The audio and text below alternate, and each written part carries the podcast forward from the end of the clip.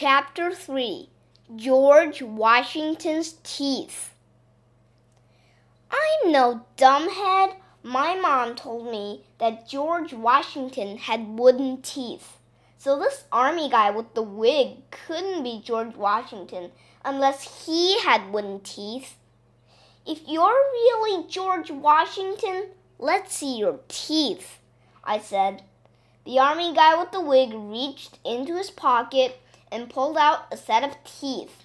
Then he wound a little thing on it, and the teeth started chattering up and down in his hand. Emily took one look at the teeth and ran out of the room crying. That girl cries at anything. Well, I said, maybe he is George Washington. Those teeth are cool. I wish I had wooden teeth. You can't fool me, Andrea Young said. You're not George Washington. You're Mrs. Roopy, the new librarian, dressed up to look like George Washington.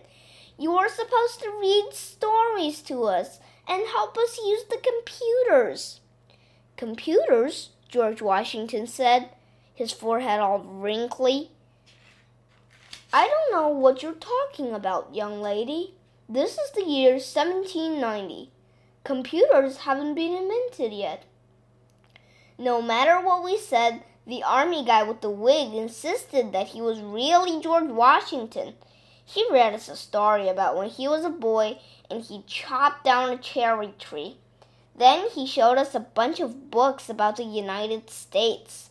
All through library period, the army guy with the wig said that he was George Washington. After a while, we started calling him George Washington. General Washington, I asked, may I go to the bathroom? Everybody laughed, even though I didn't say anything funny. Kids think anything to do with bathrooms is funny. If you want to make your friends laugh, all you have to do is stick your face in their face and say either bathroom or underwear. It works every time. I'm sorry, George Washington said. This is the year 1790. Bathrooms have not been invented yet. It wasn't an emergency or anything, so I waited. We were allowed to check out any book we wanted from the library. I took out a book about jet fighter planes because it had cool pictures in it. For a president, this George Washington guy seemed to know a lot about finding books in the library and checking them out. It was time to go to lunch. We all had to salute George Washington as we left the library. Hey, how come you chopped down that cherry tree anyhow? I asked him as we left the library. I cannot tell a lie, he said.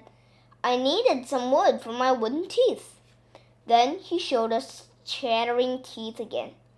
I'm still not sure if that army guy with the wig was George Washington or not, but he was weird.